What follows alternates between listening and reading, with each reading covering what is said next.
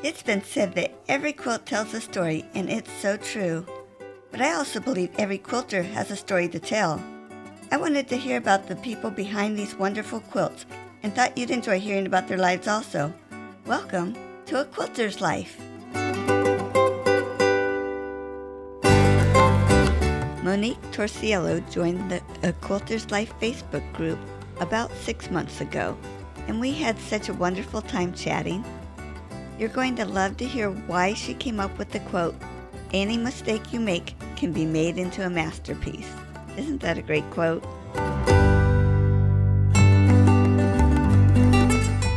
Monique, thanks so much for joining me on A Quilter's Life.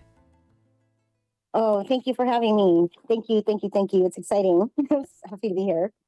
Oh, I've been looking forward to this for quite a while. We contacted back in March, I think, so I'm really looking forward to this. Yeah, I was looking at that. It was March. I went on that month long vacation. Yeah. that was so fun. That was so fun, let me tell you. Well, living here in Las Vegas, you know, everyone comes through here, so I never have to go anywhere. oh, boy. Uh, well, let's start back with tell me where you were born and raised.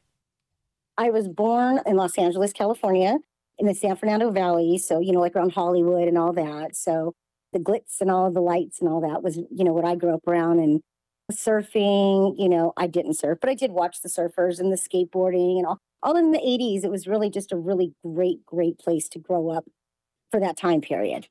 Really just amazing place to grow up. So, being in the LA area, did you visit Disneyland? Oh my God, yes. My parents took us every year from, I think, starting in 1978, because, you know, when my sister was old enough, every year from 1978 all the way up until probably the 80s when we were just kind of, you know, teenagers. And then we started just going with our friends on our own. So I've gone probably every single year that I ever lived there. Yeah. Yeah, it was only about 45 minutes away. It's about 45 minute drive with no traffic. Uh huh. Well, actually, for our senior year, when we graduated high school, that's where all the Southern California kids go is to Disneyland. Is I don't know it? if they did that back then. Yeah, that's what they did. That's where I went for my senior year. Our senior trip was to Disneyland. Cool. How about a special childhood memory? I have so many. If, if I want to be when, when I was little, I just loved going up north with my grandmother to her sister's house. They didn't even have a bathroom, they had an outhouse. And it was just this little shack. But for whatever reason, I just loved going up there and spending it with my great aunt, my great uncle, and my grandmother. And they would teach me how to, like, you know, do pin curls in my hair. And I loved that. And they taught me how to, like, iron and, you know, hand sew and, you know, do all the little things that old people did, you know. And I just loved it. That's probably one of my favorite was going up there with my grandmother and her brothers and sisters and spending my summers up there when I was little. How fun. Now, how far north was that? That was in McFarland. I want to say it's just north of Fresno. Okay. And then what did you do after high school? I went to Pierce College for a year. I was an accounting major. And then before my second year started, I was only 17. So I was, of course, still living at home. And my parents were like, well, you know, we're moving to Florida. What? Okay. Well, what about me? I'm still going to school and I'm not old enough to live on my own. And I just had a job working in a Photoshop, you know, where you dropped your film off, sent it off for a couple of days and it came back. Oh, we're just talking about dating ourselves, huh? and they don't even have film anymore. So they said, well, you can stay here with one of your other older sisters or you can leave with us. We prefer you leave with us, you being underage and all, you know. But I was in college, there was not a whole lot they could say. But I was only making what, 375 an hour. I'm not staying, you know, so packed up and moved to Florida. And that's where I went. I wanted to go back into college, but not being a technical resident, you have to live there for like five years. I ended up never going back to college. And then, you know, and then I just moved all over the country from there. Wow. Well, let's back up a minute. You mentioned that you were 17 and in college. So tell me about how you advanced in school to um, graduate at an early age. I graduated early because my older sister, of course, she was a year older than me. I think like 16 or 17 months older than me. And she went to school first, obviously. And when she would come home, you know, she'd have homework and I would sit with her and I would just watch her. And I don't know, I just learned to read and write and she would just teach me, you know, how to read and write and do the math and all that. So by the time, you know, back in the 70s, it was just, you know, Crayolas and, and dirt stuff, I guess you did. I don't I don't know what you do in kindergarten, but I heard that that's what you did in kindergarten. And I was so excited to go. And when I walked in, I walked over to like where they had like the books and stuff and they didn't have the book that I wanted because it was for like a second grader. So I took the book out of my little backpack and it was Paddington Bear. And I sat down and I read that book. Well, they told my mom, I guess, I don't know. And the next thing I know, I'm getting carted off to first grade. That's how I remember it. I'm sure that's not how it went, but that's my memory of me going my one day to kindergarten. And it's not that I wasn't allowed to play with the kids, I just didn't play with them. I just would rather read. And so they said I was advanced, and then they stuck me in first grade. And I was like four years old. Wow. So I taught myself to read. Paddington Bear is still my favorite little bear. I even have a bear that looks like him that I gave to my daughter that she still has. Oh, neat. So you ended up in Florida and now you're in Vegas. Well, yes, I'm in Las Vegas now, but I didn't come here from Florida. I haven't lived in Florida since the 90s. I think since I was 20 years old. I'm 49 now. hmm Yeah, we lived in Florida for like a year, year and a half. And then my mom got a transfer. And so we moved to Dallas. You know, I was a wild child, but not bad. I wanted to be free. So I jumped on a bus and I went back to Florida because I had fun living there. But then without your parents, it's different. You know, the bills are yours, you know, the money's not yours anymore. So I didn't really care for that too much. So I ended up moving back to Texas and then I ended up moving to Colorado because I thought they'd be different there. But it does this thing there that I don't like and I'd never seen before snow. Yeah, it, it snows there. I'd never seen it before come from the sky. I'd seen it on the ground, I'd seen it manufactured, but I'd never in my life, my 21 years, I think at this point of living, had ever seen it fall from the sky. And I'm like, I don't like this. I got on a plane. I jumped on a plane and I went back to Dallas and I stayed in Dallas. That's when I had my daughter and stuff like that and got married. But yeah, I just bounced all over the country just whenever tickled my fancy. I would jump on a plane or a bus and just go.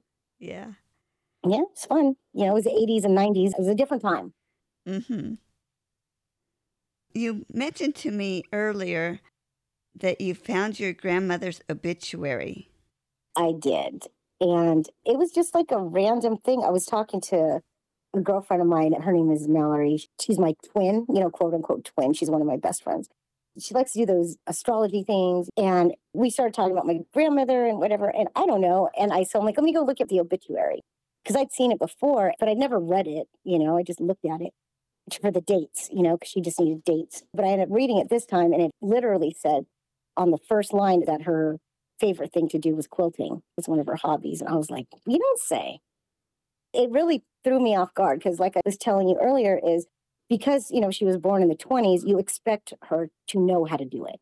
You do. It's not like today, you don't expect anybody to know how to do something like that. You expected her to know how to do that because she grew up during the Depression. I didn't realize that it was a hobby, you know?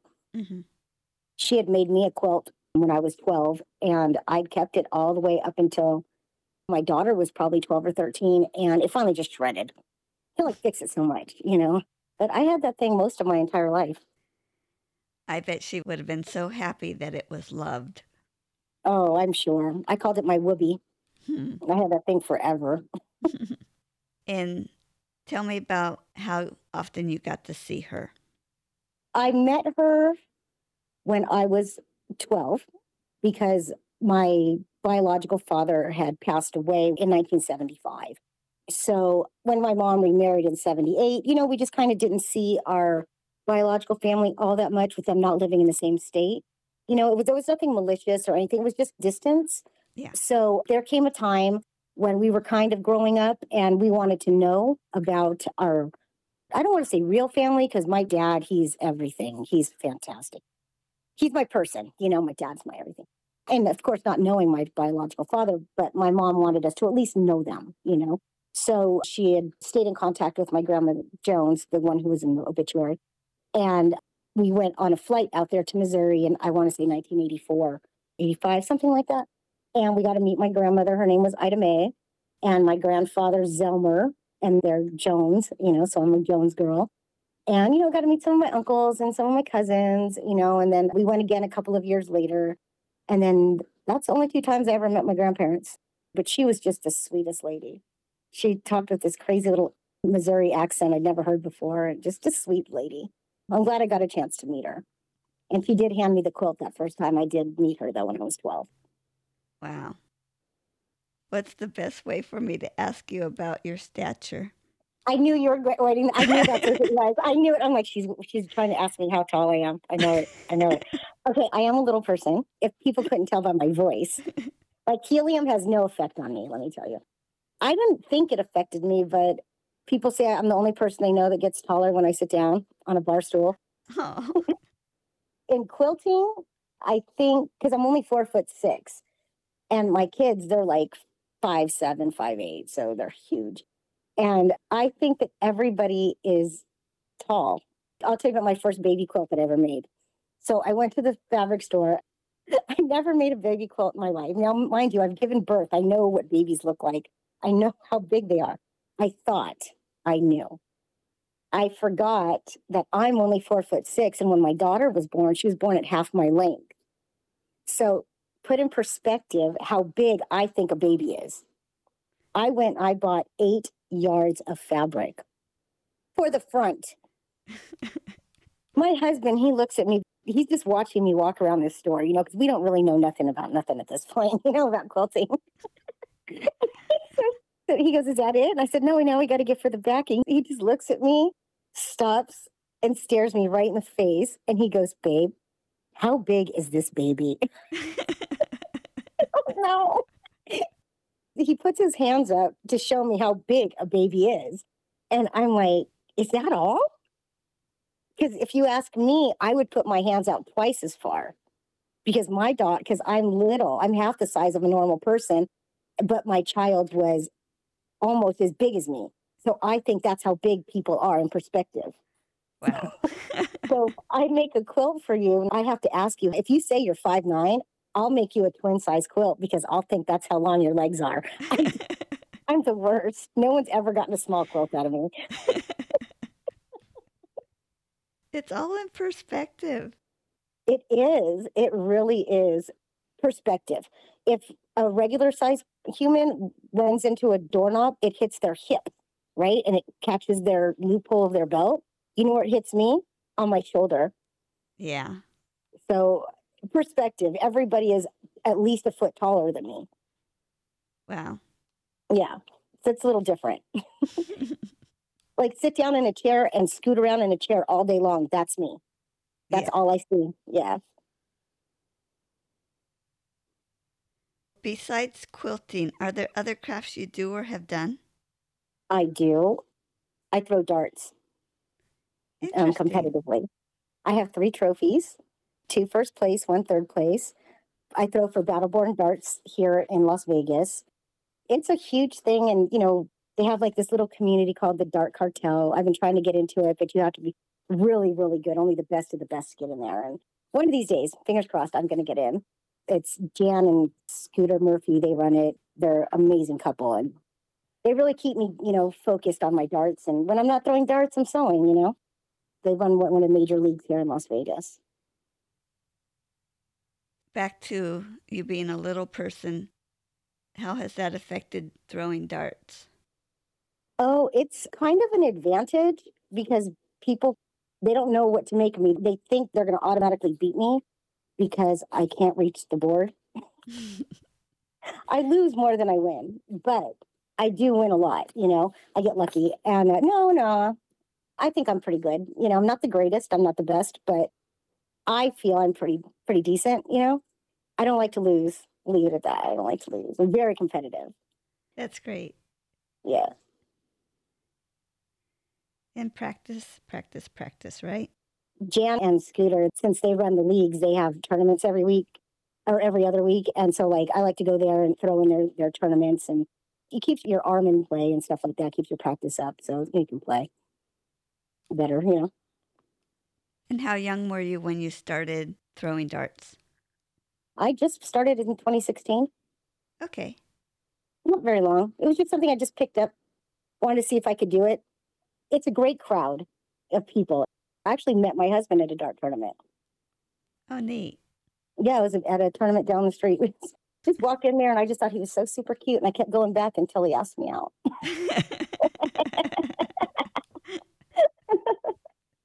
I just let him think it was his choice. yep. Any other hobbies? I run. It's just so hot here in Las Vegas, but I used to run 5Ks every weekend. I just love running. It was a huge passion of mine for most of my life. It's running. I ran a half marathon when I turned 43. That was probably one of my greatest moments in life was when I finished my first half marathon. I ran it in Santa Monica. Wow, that's such an accomplishment.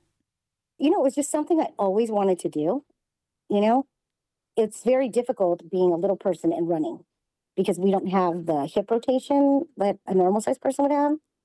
So it hurts to go distance. I ran 11 miles before I had to like slow down because I just couldn't keep going anymore. My hip started to lock up and I had to be dragged for about a quarter of a mile because I wouldn't give up and I wouldn't stop.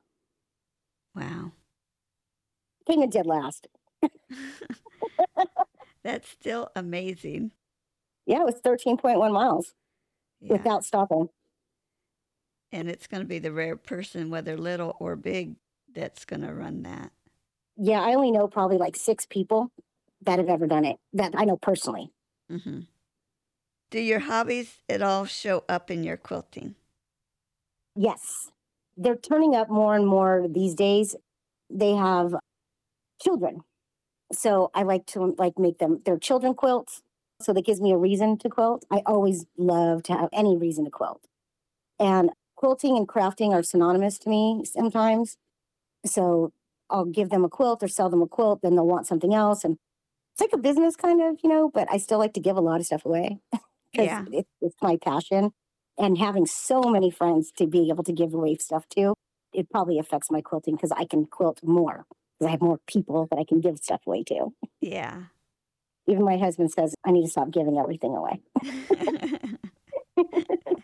it can be an expensive hobby. It is, but it's so fun. It is. It's so fun. Did someone introduce you to quilting or did you pick it up in another way? I think when me and my husband first moved in together, we decided that I wasn't going to work anymore. I was just looking for something to do, you know? And I saw on those Pinterest or whatever, and I saw a t shirt quilt. I thought, oh, how hard can that be? Okay, it's hard. Especially when all you have is a pair of cutting scissors from the kitchen and a needle you found and a thread from the dollar store. That was all I started with and a yardstick. Didn't even have a ruler. It was awful. And so I started talking to a coworker of mine from my previous job, and her name is Chris Peters. And she was like, Oh, I quilt and I sew. And she just started giving me every tool that would help me rulers and pin cushions and needles and thread and cutting mats and rotary cutters. She would just send me like every week. It felt like she was just here because it was her passion. And we had other interests as being best friends for so many years. I didn't know that she quilted. Of all the things, she's like, I just don't tell people because people want me to make stuff for them, and I don't want to. You know, she, she, she likes to do it for people that she wants to do it for. She doesn't want it to be a business. You know what I mean? I don't think at that particular time. It might be different now. I think now she's trying to get into a business, but at the time, it was her passion, and she just wanted to quilt. And uh, she liked that me starting to just pick it up in the sewing. She supported me so much I have three machines right now. She bought me one of my three machines that I use every single day. When one of mine was in the, in the shop and I couldn't work when I only had one machine, she's like, "Oh, you can't sew here," and one showed up the next day. Wow. Yeah, she's bought me rulers from Jenny from Missouri Star Quilt. Yeah. She has all those rulers and stuff. She bought me a bunch of those, and she just pretty much says, "If there's anything for quilting or sewing that you need, just text me and it'll show up at your door." She believed in me that much and she gives me little tasks on quilting, like use this stitch or that stitch, or, you know, she's always giving me like little things to learn to push me over into the next level of quilting. If it wasn't for her, I would still have that yardstick and be using the scissors from the kitchen. Uh huh. instead of having this amazing setup that I have now. She's the one that really, if I really want to be 100% honest, it would have to be my best friend, Chris Peters. I call her that. call her by her first and last name all the time.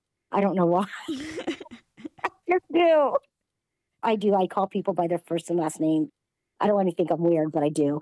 She's probably the one that honestly has gotten me into quilting in every way, shape, and form. I can't give it to anybody else, not even my grandmother at this point. My Uh-huh. grandmother would get my from her DNA, Right. but Chris Peters and everything else. Yeah. and when did you start quilting?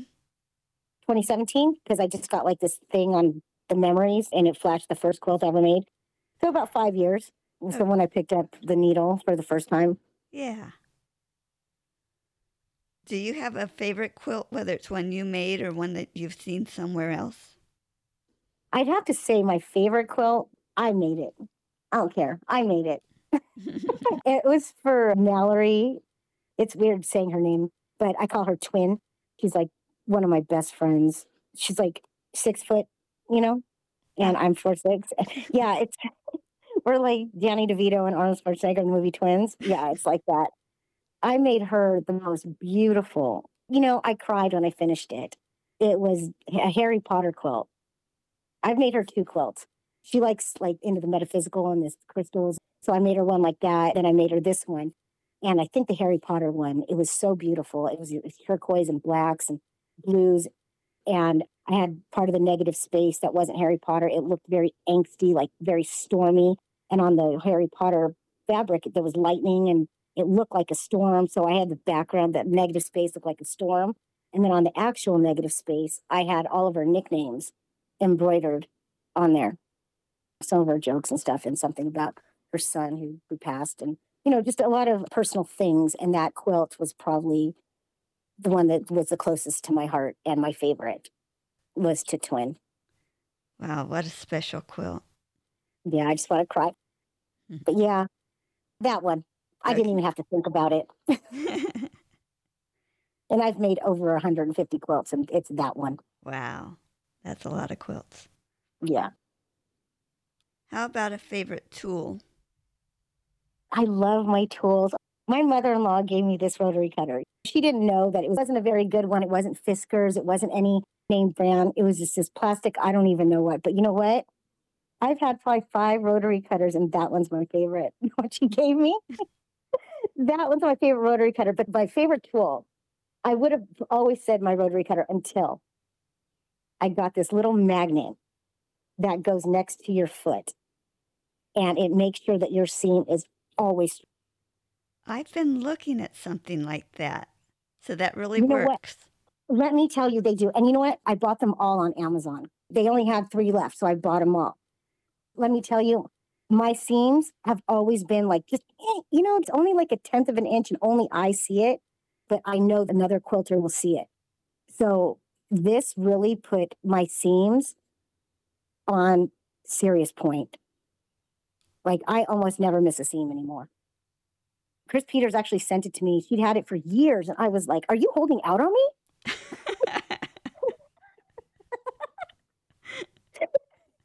It's that one. I don't even have to think about it either because your seams are everything. If your seams aren't right, then you don't have anything. hmm And even though I do rag quilting, that's really all I do anymore. Frankly, I don't like binding. So I do the rag quilting and you don't have to be as exact, but I don't care. I need it to be exact whether it has to be or not. Because what if you turn the quilt over? You're going to see. You'll see that it's a tenth of an inch or an eighth of an inch off. Yeah. I'll see it. You'll see it. You won't say anything, but to see it, you know? Because, you know, that's how we think. Guilty. hmm Yeah. I even told my friend one time, Am I becoming a quilt police? I don't want to be a quilt police. You know what? It just is. I was scrolling through Facebook the other day and I saw this one, and this lady said, I don't know what should I do. Should I just leave it? You know, and, and then you get these quilters, and I'm sorry, but they always say they're perfect in their imperfection. No. I was like, no, no. Because you know what? Even though the other person's not going to notice, and they'll never notice. However, you in your mind will know forever that that seam was off or it didn't belong there, or it was upside down when you know it was directional and it didn't look directional, but you knew it was. And forever, ever, you will know it. I told her, I said, you know what? Uh uh-uh, uh, don't listen. I said, just tear it apart because you'll know. If it bothers you enough to post it on Facebook, then you might as well just tear it out. It'll be less angsty than 20 years of wondering if they noticed it. Just take it apart and they'll never know what ever happened. Yeah. Because that's the reality. We like to be very supportive of other people, but the reality is it doesn't matter what other people say, we're still going to know it's there. So you might as well just take it apart. uh, I'm not quite to that point. I can let some things pass, but yeah, I do notice it. But I know when I send it away, I won't be seeing it probably forever. So I won't have to worry about it. I obsess over it. I'll even go so far as to point it out and then go, see, it's there. Yeah, see, I can't, I have to tear it apart. yeah, you better if you're pointing it out. Yeah, might as well. So while you're quilting, do you have a part you enjoy more than the others, or do you enjoy each step of the process as you go along? I enjoy row four. You put row one together, then you put row two, then there's row three, and I put them together as I go.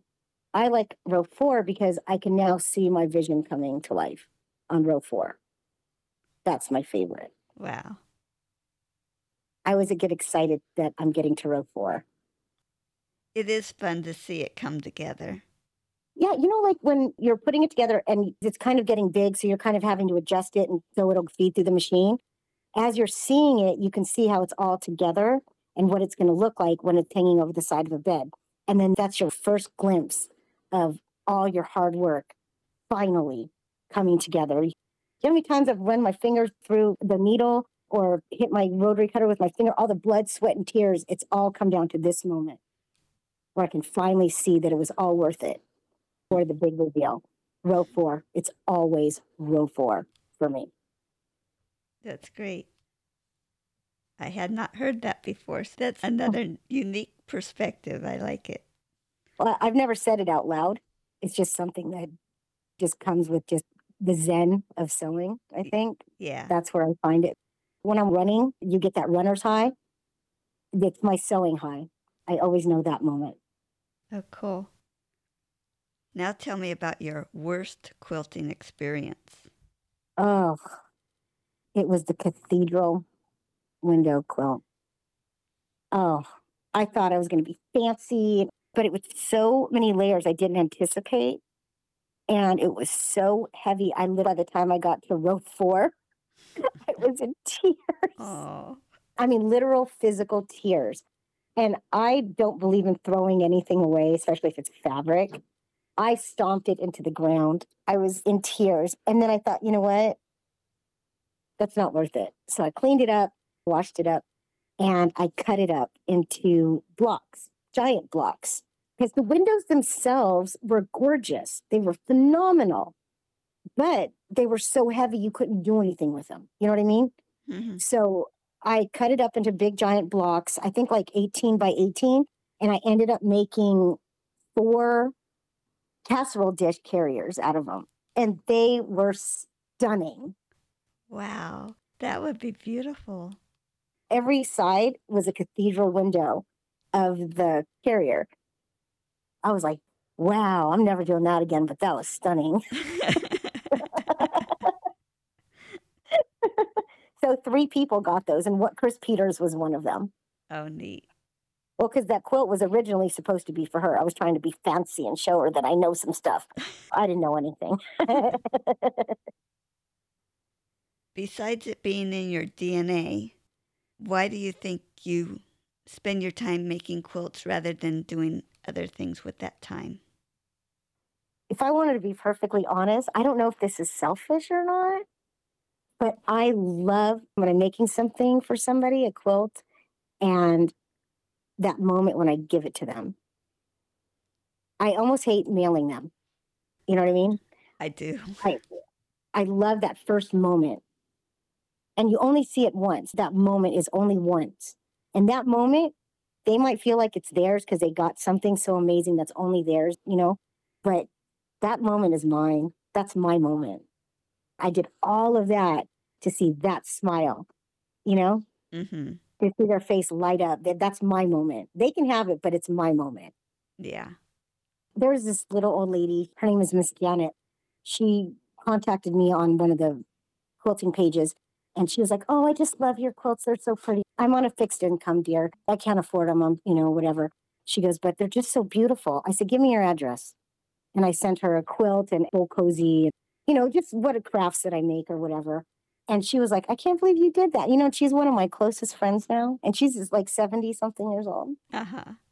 She's just the sweetest little thing.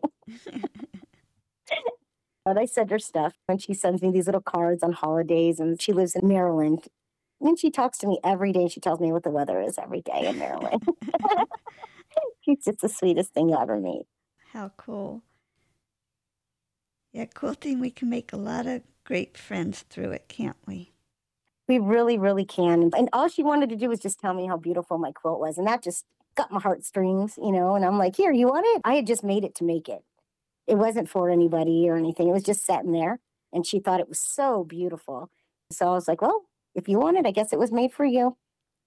That's so neat. Well, besides for strangers, I'm teasing you. Who do you make your quilts for? Mostly, I have to say, is for my friend Tasha. He runs a daycare in Portage, Michigan. And it's a snowflake village. And he's got these little babies, you know, they're just so cute. You just got to pinch their little cheeks, you know? and every year she gets like a new crop of kids. And as they age out, she likes to give them a gift. And so she contacted me one year, years ago, and she says, Can you make quilts for these little kids? And I was like, Yeah, sure, sure, sure. So I made like, I don't know, I think it was like 16 quilts. And every year after that, she buys 16 quilts for me. And we're like best friends now. She's in a Snowflake Village and she's got like a little crafting thing, you know, BNK Treasures that she has on little Facebook and she sells her cups and stuff. So she has her daycare. She's got a lot going on. She's my hero. You know, let me tell you, I want to be just like her in crafting wise when I grow up, you know? Yeah, these people amaze me how much they get done. Yeah, she helps me sell my quilts and stuff. So she's a really, really good friend of mine. I call her Batasha. and uh, she calls me Bonique, and uh, I call her my little country mouse, and she calls me a city mouse because she lives over there in you know Michigan, and I swear she lives in the forest, and she's like, I don't, I don't. I'm like, yes, you do, yes, you do. that's all that's out there is trees and stuff. She's like, okay. I made her a quilt across it says country mouse on it and Batasha, and it's got all these little mice on them, you know, in the country. I'm actually getting ready to send it out to her with this next batch of quilts. She bought 16 more quilts from me, and I'm just getting ready to ship them out tomorrow. Oh, wow. Yes. That's great. Yeah, she's she's an amazing, amazing woman. Monique, what are you working on right now? I am working on finishing up three quilts that I have to be done by June 3rd. I have so many best friends, huh? Everyone's my best friend. My best Kristen, she bought three quilts from me. She bought one for her brother, one for her friend, and another one for one of our mutual friends. So she bought those, and so I have to get those done. I am working on crafts for the craft fair. And my friend, he was in a trucking accident. So he's in a wheelchair and he's like, I just keep dumping my stuff all over the floor. And so I'm trying to make some kind of like side wheelchair pouch for him so that he doesn't have to rely on so many people to help him, you know, so he can just kind of get around by himself. And I kind of came up with a, a side pouch. I see the backpack ones, but he doesn't want to reach around. He's got a broken hip. So I designed one that goes on the side of his wheelchair. And then another friend of mine, he'd had two strokes. My friend Ruben, his brother, had two strokes and has to have dialysis. Because he had the strokes, he keeps forgetting his phone at the doctor's and he can't be without his telephone. So mm-hmm. I made a lanyard so that it attaches his phone to it so that he never has to put his phone down so he'll never forget it. I didn't think I would be at this age. These are my friends. I'm not doing it for old people who I don't know. These are my friends. So I'm like, we're at this age where I got to start thinking about things to help get us more adjusted to getting old, like side pouches and lanyards and you know, just stuff like that to help us along so that we're not so dependent on our children and other people. Yeah, keeps us Yeah. independent.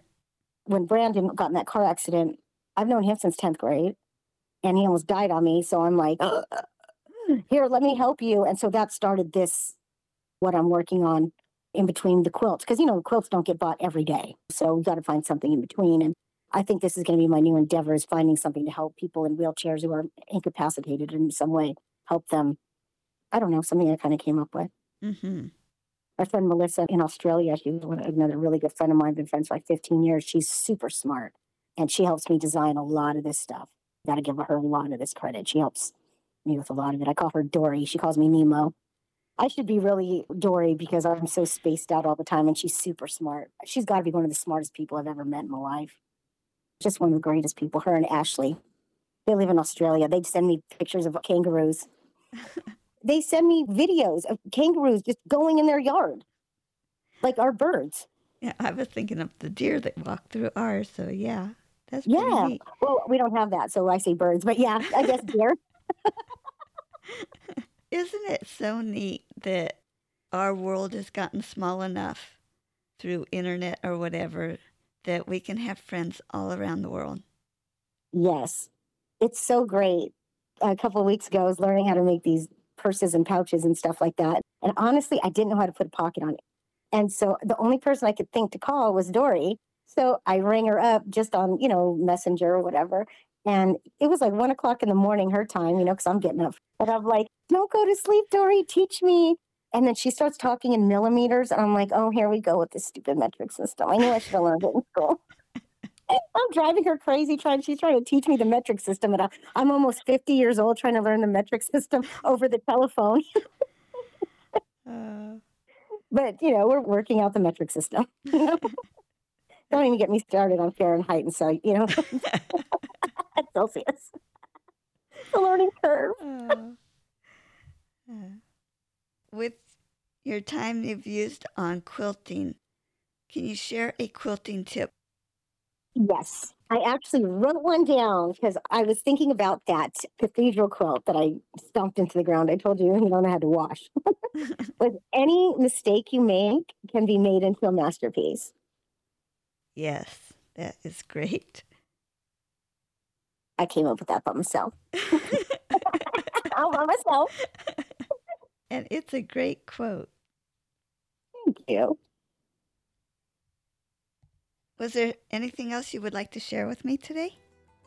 I just thank you for just letting me be on here. And I Oh, have enjoyed this so, so much. Me too. This was so fun. I would definitely do this again. Thanks, Monique. You're very welcome. You have a good evening. You too. Okay. Bye. right, bye-bye.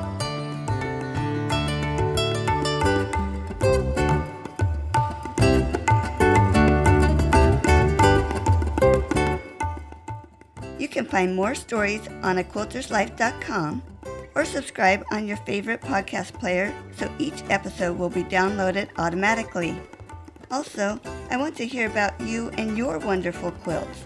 Please contact me, Paula Chamberlain, through the website to set up an interview. And as always, thanks for listening.